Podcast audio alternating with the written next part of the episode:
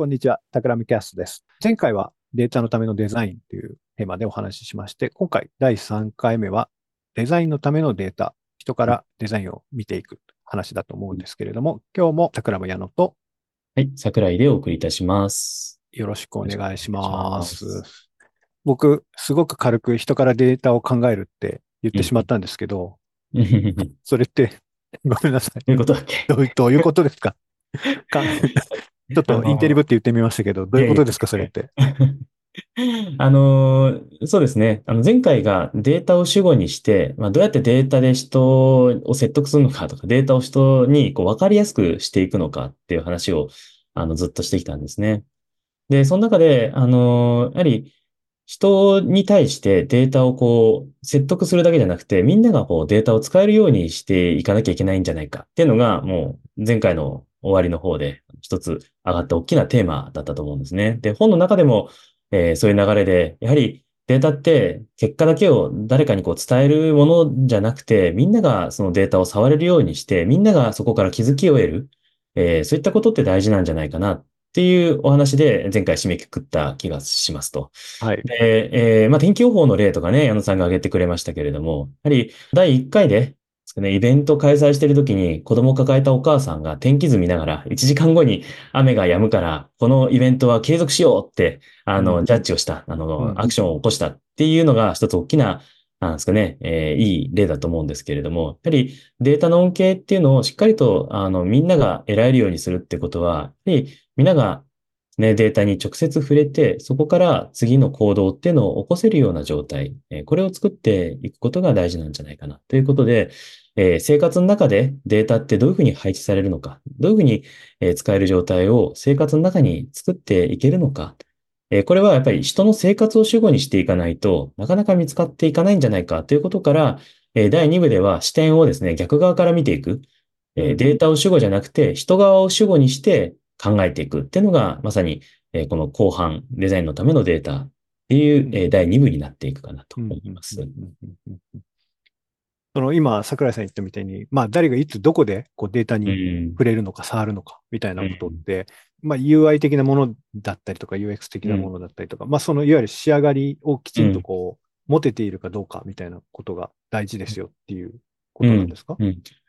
あの、もちろんそれもありますよね。UI、UX ってぐらい、あの、UI ってものは、あの、どういうふうに使うのかっていうのを定義していくので、うん。あの、そういった UI、UX はとっても大事なんですけれども、じゃあ、あの、そもそも PC でしか使えない、なんかサービスうん。の方、ね、あの、焚き火イベントの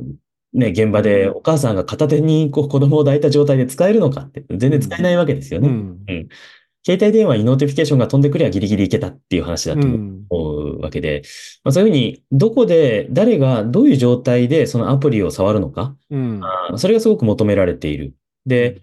あの、例えば携帯のアプリだったらじゃあいいのか。うんそんなことはもちろんなくて、さっき言ったように左手には子供を抱いているので、右手だけで起動して、右手だけでタブを開いて、そこから時間のこうスライダーを右手だけで触れるところにスライダーがなきゃいけない。うんどういうシチュエーションで、えーそれが使われるのかってことを、あの、加味していく必要があるんだよっていうお話かなと、あの、思います。すごいですね、それね。当たり前かもしれないけど。いやいや、あの、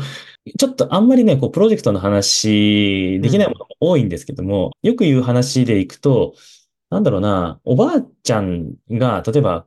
ですよ、薬を飲まなきゃいけないっていう話をしたいときに、おばあちゃうんんスマホ使えないじゃないですか。はい、はい。で、まあいろいろリサーチしていくと、やっぱりね、冷蔵庫に書かれたカレンダーとか、冷蔵庫に貼られたメモみたいなものが一番、あの、アクセス頻度高かったりするんですよね。もちろん、あの、はいうん人によるとは思うんですけれども、うんどっかに貼ってあるカレンダーとかねカレンダーとかうん紙とかね。まあそういった人たちに対しても届けていくにはどうすればいいのか。まあちょっとこれ極端な例ですけどね。ううんん。あの、そういった思考って、あの、非常に重要なんじゃないかなという話と思うと、ちょっとわかりやすいかなとうん気がしますね。うん確かにね、本来、そういうところまで届いたらね、本当の意味でのこう価値のあるデータになるようなね、気がするんですけどね。うん。うんなんならね、あの、直接おばあちゃんが、あの、見るようなシステムにせずに、あの、うん家族に LINE で通知が飛んで、家族が声をかけられるようにしてあげるとかでもあいいのかもしれないですよね。まだ、そう、おばあちゃんまだ薬飲んでないみたいなんですけれども、みたいなのが家族に行くと、あの、家族はおばあちゃんに薬飲みなさいっていうことができる。これも一つの、あの、データのね、あの、提示の方法、提示というかデータを世の中に浸透させていく方法の一つのインターフェースのところですね。うん、かなと思います。よくね、家電とかでもありますよね。ポットとかでね、なんか一う日ん、触れられてないと、アラートが、えー自分の息子、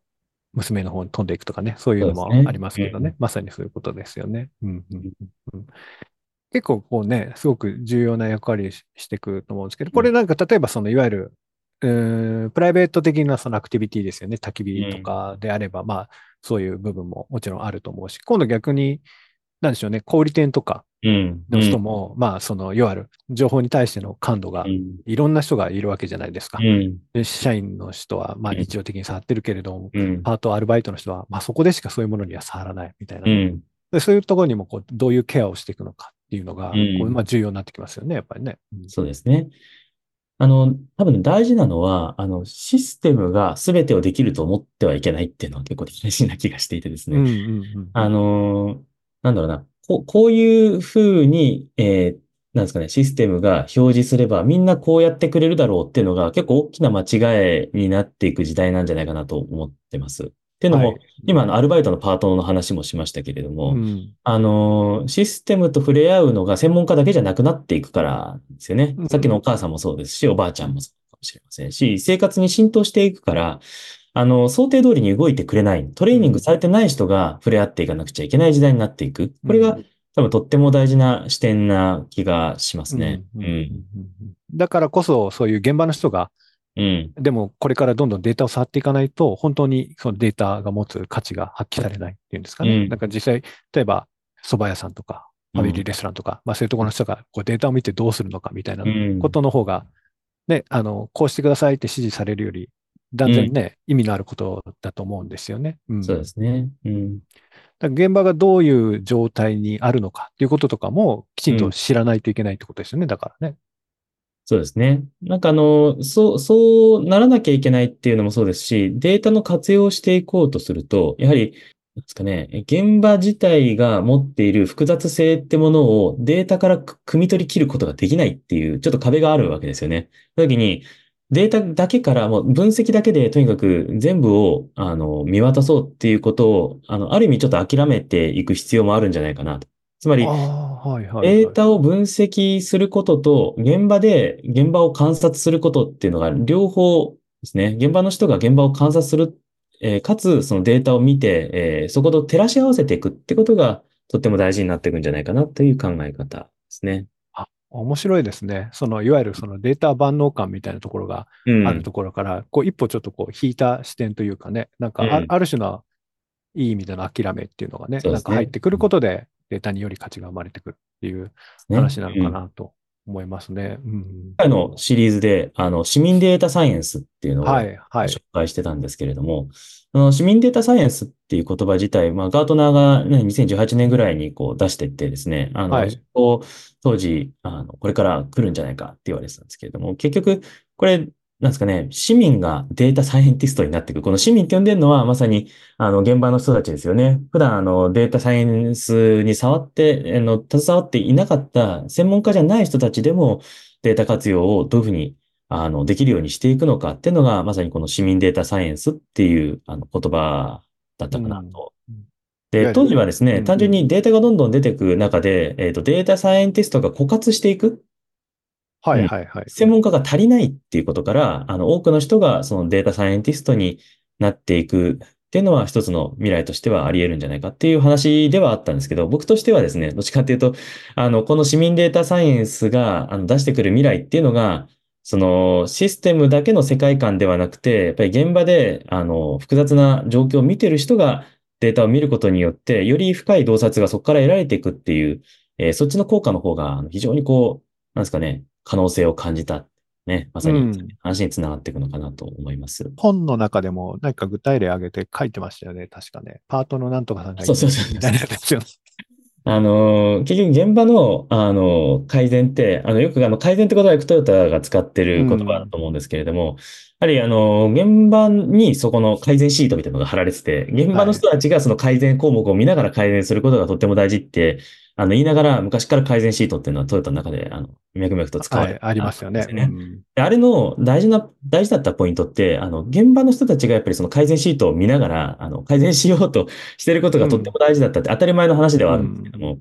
その、例えばじゃあ火曜日がどうしてもクオリティが一定以上にいかないっていう、このグラフがね、火曜日だけボコって凹んでるうんのを見たときに、その火曜日に、あの、ああ、山田さんが毎週火曜日は出勤してなくて、それ以外の日は山田さんがすごいガミガミ言ってくれるからクオリティが担保されてるんだ。例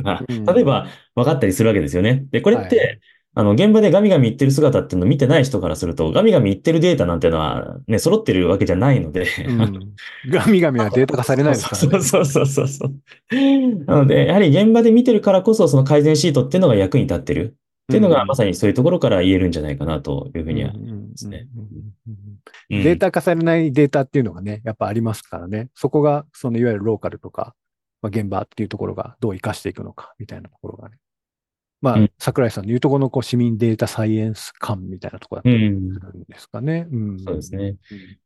あの、ね、前回のシリーズで対談でやってたし西内くん、あの、西内博夢と一緒に、あのはいデータダイバーってツール、うん、ツールをね、あの、作ってたんですけれども、あのデータダイバーってツールがまさにこういう市民データサイエンスの世界を目指していたツールで、結局、あの、いろんなデータを突っ込んで分析を回すと、DM を火曜日に送ると、えーどれぐらいこう、なんですかね、えーポイント数が上がるのか、例えば売上をポイント数にしてた場合は、いくら分、あの、売上が上がる可能性があるのかっていうのが数字でポポンと出てくる。うん。そうすると、あの今までだとね、あの、火曜日に DM を送った方が、あの、売上上がるんだったら、とりあえず火曜日送るぞつって送ってたんですけれども、DM を送る本人がそういう結果をちゃんと見られる状態を作ってあげると、うん。あ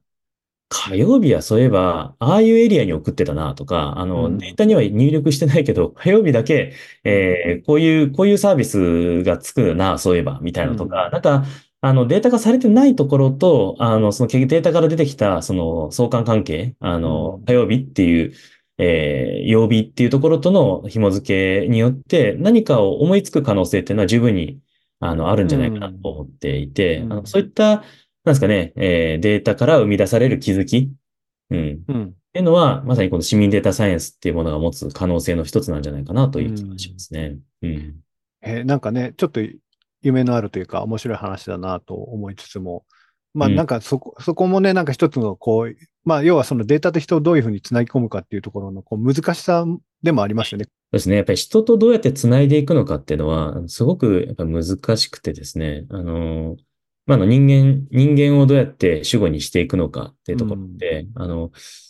なんですかね、実際に、実際にそうですね、人間を中心に作っていくプロジェクトってどういうプロジェクトなの？とか、どういうふうに進めてるの？っていうのが、あの、まさにあの本の中でこう、ツリーをですね、こうフローズみたいなのを書いて、はい。こういうふうにつなげていくんだよっていうのは、あの、一つの事例だったりとか、一つの例ですね。一例として書かせてもらったんですけれども、人がね、あの、現場を体験することだったりとか、あの、現場を知ることだったりとか、まあ、作り手、僕らが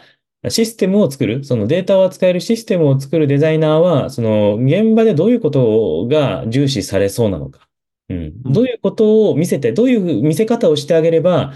えー現場の人たちがデータを、えー触ることができそうか、みたいなことをデザインしていく必要が、あの、あるんだろうな、というふうに思います。まあそうね。まあだからこそ、その現場の観察とかね、まあ実際にこう、使う人に体験してもらうっていうことがね、そうそうまあ大事だし、うん。といろんなツールを 実装してきたんですけど、現場に行くと絶望するんですよね。毎回あ。あ。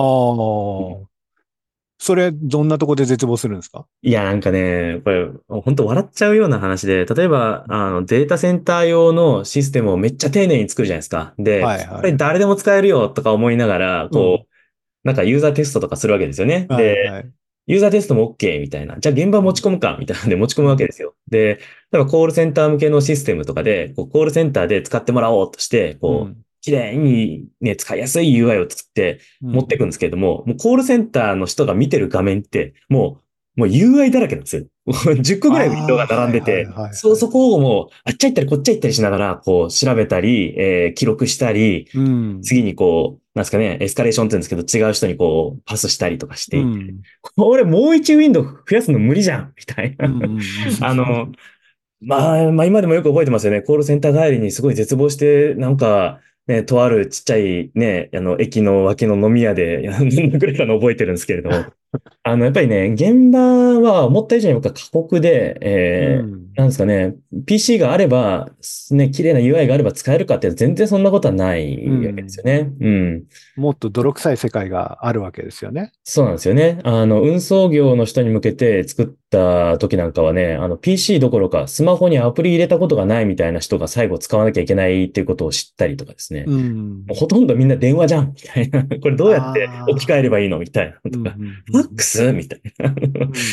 うん。なんかしかも電話も一人で取ってなくて、一人がこう、両耳に電話をこう、くっつけながら、あの、やってたりして。あの、いわゆる今で言う DX ですよね。あの、DX って言葉が出る前から DX やってたんですけども、あの、うん DX って簡単に言うけど、ね、あの、実際、現場、現場って一言でね、現場って書いちゃうとね、あの、事件は現場で起きてたんだ、みたいなことが、あの、起こっちゃうわけですよね。じ現場に行ってみると。ううんん。なので、そういったことを、やっぱり加味した上で、その UX を作っていく。まあ UX って言ったらあれですよね。あの、体験だけじゃなくて、うん環境を作っていく、データを扱う環境を作っていくってことが、いかに、えー難しいかというのと、いかにその最初からやっぱり体験をしながら、あーデータに触っていくべきなのか？ううん。ん実際に、えーまず、まず現場に行って、どういう状況かを見た上で、えーそこに必要なデータは何かとか、必要な結果が何かとか、うん。できるアクションは何か。僕らが介入できるアクションは何か。ね。そういったことを、まあ、現場の目線でやっぱり見ていかないと、うん。うん、特に現場で使う系、いろんな人が使う系のシステムっていうのは、あの、デザインできないんだなっていうのをね、えー強く思うわけですよねう。んうん。あ、いや、でも今の話、面白いですよね。その、いわゆるその本で言うところの、えー第一部で語ったそのデータのためのデザインっていうのは、まあデータこういうふうにすると価値生むんじゃないかとか、まあ、こういうふうに見せるといいんじゃないかって、まあある種のこう、トップダウン的にこう降りてくる話じゃないですか。うん。で、今度こう、使い手はこういうふうな環境下にあるんだよとか、うん。うん。実際こういうぐらいの、その、その、なんですかね、あの、えー PC とか、あの、スマホとかの感度の人が使うときに、うん、いくらこんな価値があるよって君たち言うけれども、使う側はもうこんだけ必死なんだから、そこにちゃんとアジャストしようよみたいな、そういうボトムアップの考え方が、なんか同時に起こらないといけないわけじゃないですか。そうですね。そうですね。うん。まさにまさに。あの、ね、本の中だとちょっと今トップとボトムが逆で書いちゃってるんですけども、うんそれはあの、どっちがボトムかどっちがトップかっていうのは大事なんじゃなくて、両側から多分攻めなきゃいけない話だとうんいうところですよね。うん。いやー、本当そうですよね。じゃないと結局作ったけど使われないって結構割とこう、いろんなね、そのうん。インターネットの書き込みだとか、まあ本とか、まあいいろいろなものに書かれてますけど、綺麗なダッシュボード作ったけど使われずに終わっていくとかね。なんかそういう話って往々にして聞くじゃないですか。ありますね。うんそれってなんかそういう、なんですかね、その事件が起きてる現場はどうなのかっていうところが割と見過ごされてしまっている ケースがあるんだろうなというのをなんとなく今話を聞いていてね、なんかこう腹落ちするところがね、ありましたね、なんか。うんうんそう。現場、現場では全然思いもよらぬことが起きてるのがほとんどっていうのは僕のうん経験上ね、あの、結構あるので、まあとりあえず行くか、みたいな。あの、そういうノリが、あの、僕の中ではデータプロジェクトのスタートして。うん。ああ、いいですね。意義がありますね。うん。なんかちなみに、あの、うん。あれですよ、あの、データプロジェクトの障壁みたいなものを、うん。たくさんこう、あの、本の中で列挙してるんですけれども、あ まあ、やっぱりね、一番スタートが、一番のずっこけで、やっぱりデータがない、みたいな。あ、そもそも、ね。データにね、そうそう、関与して、あの、関わったことあるというか、データみたいなものを扱う仕事の人はね、皆さん、あの、多分口を揃えて、やっぱりデータが、データ揃えるのがまず難問ですって多分おっしゃったりすると思うんですよね。うんうんあの、綺麗に整形したりとか、あの、うんデータそのものがどこにあるのかわかんないとか、データそもそも作んなきゃダメじゃん、みたいな話とか、うんうんうん人工知能系なんて、あの、データ、学習データがないと、まあ、そもそも、データ量がないと学習できないみたいなこともあったりとかですね。うん。まあ、あの、データ自体を、まあ、買ってくるもそうだし、自分で作るもそうだし、あの、データ自体をどこから入手するのかみたいなことから、まあ、そもそもプロジェクトが始まったりすることが、とっても多いなと思いますね。うんうん。本を手に取ってくださってる方うん。は、えーおそらくその、うぞうむぞうの障壁、ああ、うん。あるある、わかるわかるっていうところもあると思うんですけど、まあなんか、こう、聞いていると、まあ、ダン・アリエリーじゃないですけど、予想通りに不合理みたいなのもね、一つのうん。障壁だったりするのかなと思っていて、まあ、こうであろうというような、ある種のこう機能がもう満たしてるからいいんじゃないっていうところに対して、うん。なんか、斜め上ぐらい上ぐらいの感覚で、こう、うん。なんていうの、ものを選んだりとか、データを解釈したりとかっていうこともね、多分障壁なのかなというふうに思うんですけど、うん。桜井さんがこう、まあ、今、別、別途執筆しているノートでも、うん。ね、こう書かれていましたけど、こうデータの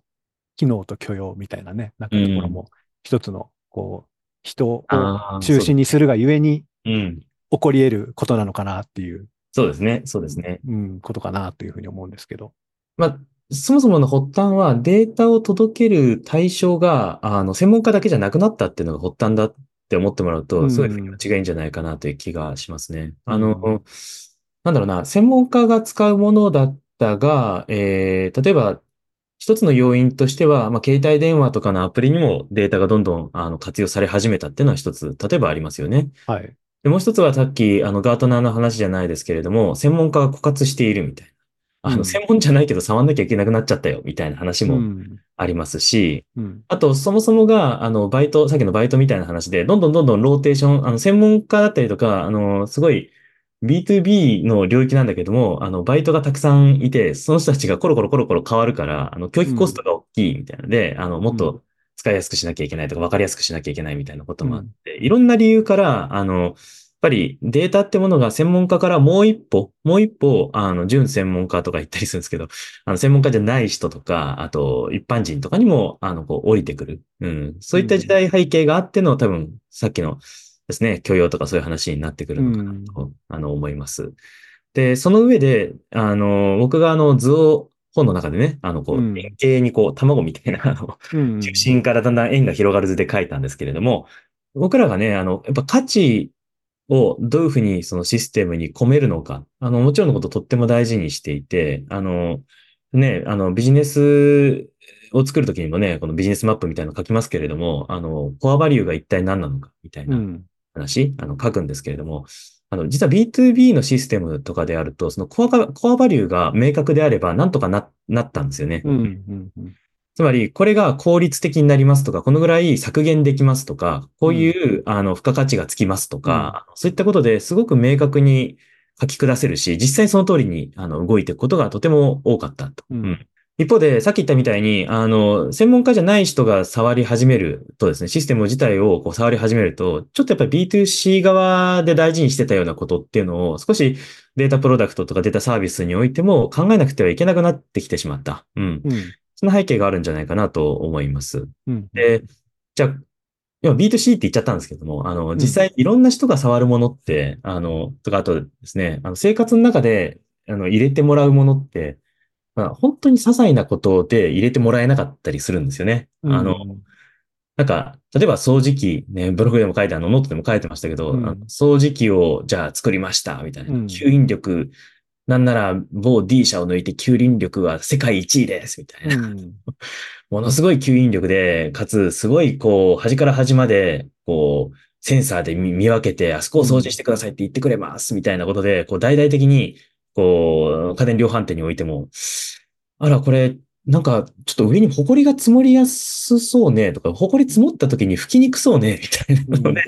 あの、いきなり、あの、ね、あの、外されてしまうみたいなことが起こるわけですよね。うんで、今のは、あの、想像で話してるんですけど、実際に、なんですかね、許容されるかどうかみたいなリサーチ僕たくさんやるんですけれども、あの、なんですかね、えっ、と、マーケット自体とか、やっぱりコンシューマーが実際にそれちゃんと、あの、生活者ですね。コンシューマーって言うとあれなんですけど、生活者がそれを受け入れてくれるかどうか、みたいなことっていうのが、あの、非常にこう繊細であったりとか、本当にディティールをしっかりと詰めていったり、えー気持ちいいとかね、あの、そういったフィールのところですよね。シンクよりフィールのところをとっても大切にしないと、まずそもそも受け入れてもらえないみたいなことが、うんあの、あると。うん。なので、今までは、あの、価値っていうのが明確になっていればよかったけれども、あの、これからはですね、その許容、どういうふうに感じてもらうのか、みたいな、そういった設計までも、こう、データプロダクト、データサービスに求まれ、求められていく。うん。えーだからこそ、やっぱりデザインっていう考え方だったりとか、あーがとても重要なんじゃないか。うん。うん紹介をしてますね。うん。なるほど。それこそね、あの、デザイン書とかだと、あの、そのフィールのところを大事にするわけですよね。あの、そうですね。デザインのプロセスとかだとね。うんうんうんうん。だからすぐにプロトタイプを作って、まあ、うんすぐに試してもらって、うんまず気持ちいいかっていうのをしっかり見ましょうみたいなことやって、あの、プイテレーションを、プロトタイプイテレーションを大量に回しましょう。ダーティープロトタイプだとか言ってやるわけ。うんうんうんデータプロダクトで難しい、データを扱う上ですごい難しいのは、そういったダーティープロトタイプを作ってどう感じるかっていうのを、こう、すごい素早く確認を繰り返さなきゃいけない上に、そ、そ、それにさらにですね、輪をかけて、どっちかというと、その、本当にデータが、そういう体感を生み出すかどうかっていうのも、あの、わからない。わからない。実際にデータを触って、データを研磨して、データから分析して、そういうシステムを構築してみないとわからないので、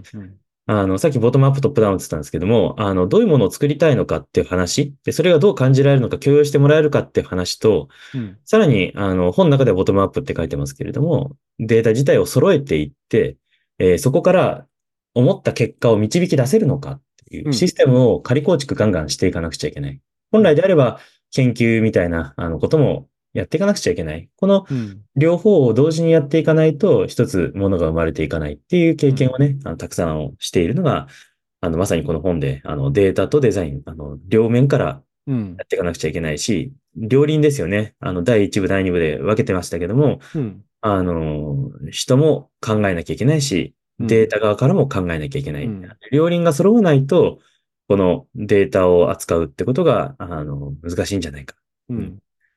そんな流れかなと思います。そうですよね。要は、まあね、ある種ね、今まではその専門家がだだけが使うから、そのデータのためのデザインだけでもまあ良かったけれども、うんまあもともとね、本来は両輪で考えるべきことだったのかなという前提はありつつも、今、うんデータを使う人の裾野が、まあ、こちらの想像以上にふ広がっていると。で、だからこそ、こう、両側、まあ、どっちがボトムかトップかっていうのはある、ないんですけど、なんかその、両側からきちんと、まあ、両輪を回してデザインしていく。そんなことが、このデータとデザインには書かれているということですね。うん、はい。いろんな人に手に取っていただいて、こうデータがより価値のあるものになってくると、ね、本当にデータに、イズニューオイルが訪れるんじゃないかって話ですよね。うん、そうですね。うん。ま、まずガソリン車が世の中にいっぱいないとオイルはね、価値にならないですから。そうですかね。それはただ液体だよみたいなね、そうそうそう話に。なっちゃうので、うん。まあオイルたるべくそうそうそうするために、そうそう。煮ても焼いても食えないけれども、そうそうそうあればみたいな話。そうですね。第3回はね、今日、まあ時間もちょうどいい感じなので、うんこの辺で終わらせたいと思うんですけど、まあこれ、引き続きうん。ゲスト呼びつつ、で、ぜひ、今度は担当編集者のね、村田さんとかもお呼びしてお話聞けたらなというふうに思っておりますので、はい。よろしくお願いします。はい。タクラムキャストでは、えーハッシュタグ、えータクラムキャストとつけて X に、えー投稿していただけると、えーそちらのコメント、ご意見などですね、メンバーが、えー目を通しておりますので、ぜひこんな話してほしいとかも含めて、あの、フィードバックいただけたら嬉しいです。では、今日はどうもありがとうございました。はい。ありがとうございました。